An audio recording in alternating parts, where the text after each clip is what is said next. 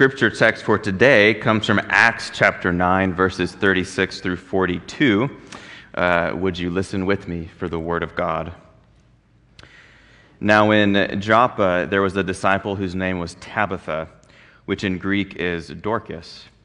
She was devoted to good works and acts of charity, and at that time she became ill and died. When they had washed her, they laid her in a room upstairs. Since Lydda was near Joppa, the disciples who heard that Peter was there sent two men with him with the request, Please come to us without delay. So Peter got up and went with them, and when he arrived, they took him to the room upstairs.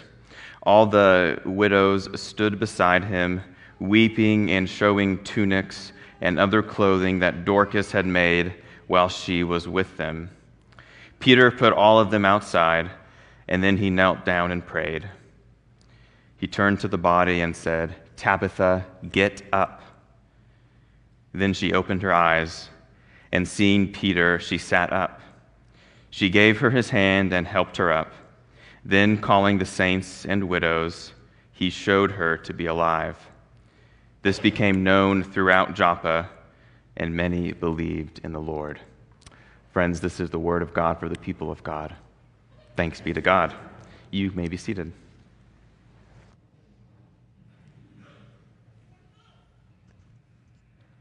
Thank you, Daniel.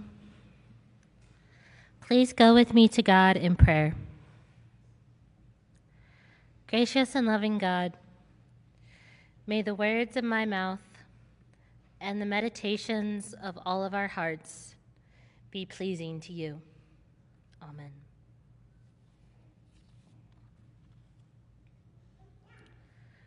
She told me to go to bed when I stayed up past one in the morning. She was always cooking too much food. She was there to celebrate my victories, to offer wisdom when I messed up, and comfort when I needed it. She even dug my car out of the snow. The person I'm talking about isn't my mom. In fact, she isn't anyone's mom. This woman's name is Bonnie. She lived across the hall from me in seminary. Bonnie is 12 years older than me so she's too young to be my actual mom, but she has lived more life than me and has plenty of love to share. Bonnie is a cancer survivor. She has worked with survivors of child abuse and as a youth pastor. When there is a situation in life or in ministry that I don't know how to navigate, Bonnie is usually my first text message. In our little seminary friend group, Bonnie was the mom friend. What is a mom friend, you ask? It is the person in the group who acts like everyone's mom. The mom friend makes sure the group gets places safely and on time. The mom friend has Kleenex, ibuprofen, Tums, and snacks in her bag.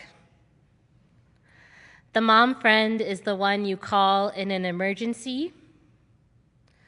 The mom friend is the first to show up, and she will sweep the floor and take out the trash before she leaves. The mom friend will drive you to the airport and apply bandages to your incision after you have surgery.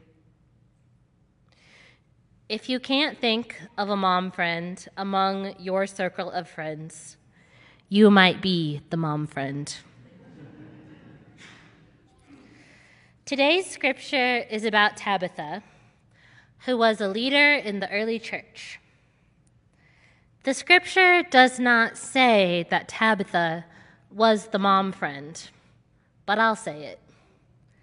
Tabitha was the mom friend. The author of Acts, Luke, tells us that Tabitha was devoted to good works and acts of charity. The Greek word used here, epioi, also suggests, excuse me, that Tabitha was constantly ministering to others and supported the budding Jesus movement financially. We can infer that she would have been a person of some wealth. Tabitha ministered and served the widows of Joppa. Widows were a deeply marginalized group in this time and place. Women, including widowed women, were not allowed to earn money. They needed to be supported by a husband or another male relative. The widows who Tabitha cared for, for whatever reason, did not have the support of a man and were left destitute to fend for themselves. The early church's ministry to widows was a crucial part of their witness, and it was much needed in their communities. Acts chapter 6 tells us about seven men who were appointed to the care of widows of Jerusalem. The Greek verb diakonin, tells us that these seven men were commissioned as deacons.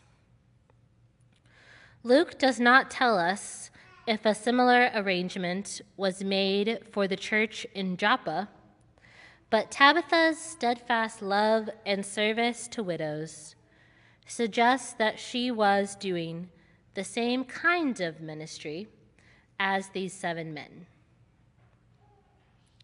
However, Luke never writes about the widows of Jerusalem praising these guys.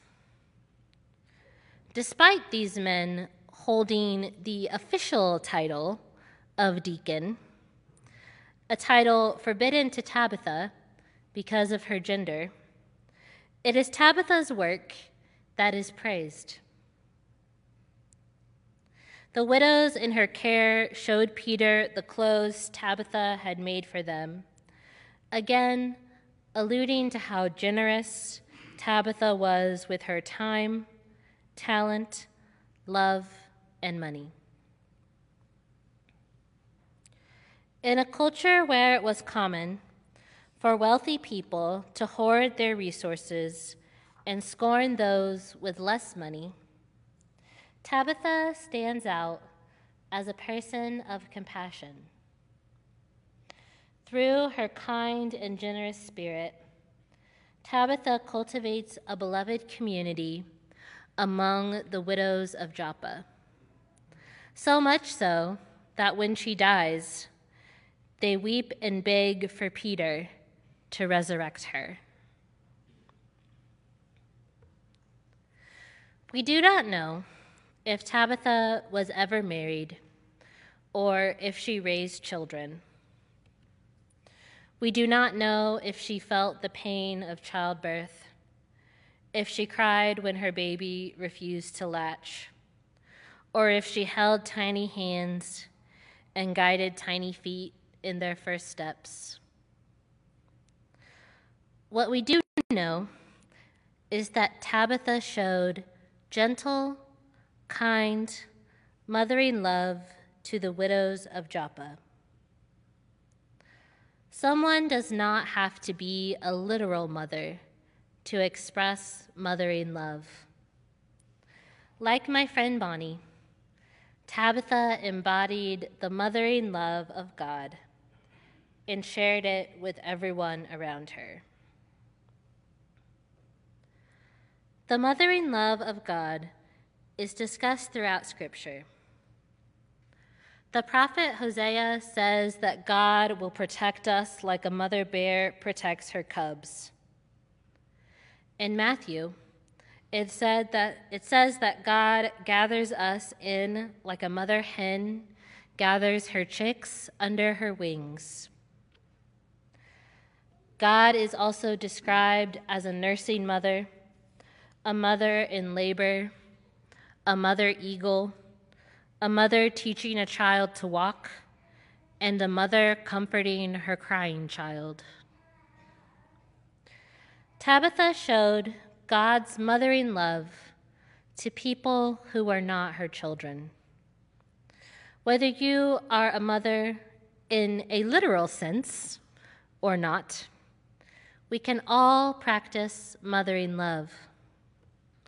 A love that is from God, that is nurturing, intimate, generous, all consuming, tender, wise, and fierce, is a mothering love.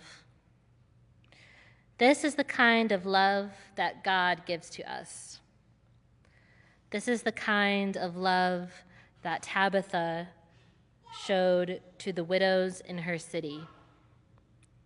This is the kind of love that we, as Christ followers, are called to show to the people around us. So, who are the widows in our midst? Who is in need of mothering love? People of all genders can show God's mothering love. You don't even have to have kids. This week, I invite you to see who in your midst is in need of mothering love and to show that love to them. How is God calling you to share God's mothering love? Maybe it is reaching out to a friend who is struggling. Maybe it is advocating for accessible health care for everyone. Maybe it is researching childcare deserts and ways to lower maternal and infant mortality rates, which are astoundingly high in the United States. Maybe it is mentoring a teenager in your neighborhood, or supporting youth and children in our church and in our schools. I don't know how God is calling you to show mothering love in your life. What I do know is that more mothering love is needed in our world. We need more mother bear, mother eagle, and mother hen love. More mothering love from God, shown to the world through our actions. May it be so. Amen.